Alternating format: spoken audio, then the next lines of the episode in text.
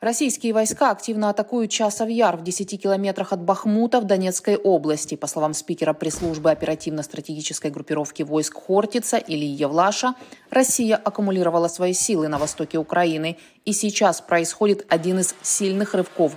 Используют при этом различные типы вооружения, в частности авиацию. Доступ к Часовому Яру откроет врагу дорогу для продолжения их наступательных действий, плацдарм для наступления на Константиновку. И, конечно, основная цель в Донецкой области – это Краматорско-славянская агломерация. Поэтому враг не жалеет усилий. Украина атаковала дронами российский зенитный ракетно-пушечный комплекс «Панцирь-С-1» в Белгородской области. Об этом сообщило Главное управление разведки Украины и опубликовало видео случившегося. Как сообщается, двое российских военных получили ранения. Установка выведена из строя. Стоимость такого комплекса – 15 миллионов долларов. Он предназначен для прикрытия военных и военно-промышленных объектов.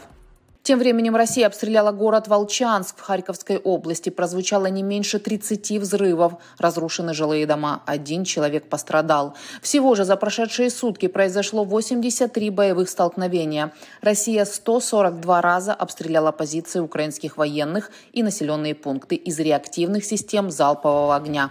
Нанесла 3 ракетных и 91 авиационный удар.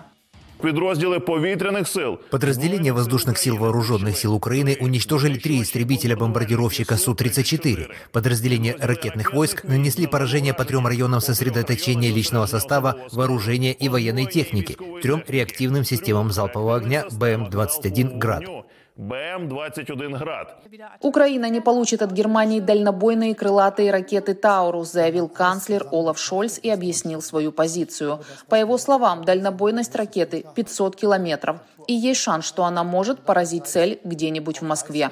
А чтобы научить украинских военных правильно пользоваться этим оружием, нужно отправить в Украину немецких солдат, что, по словам Шольца, исключено.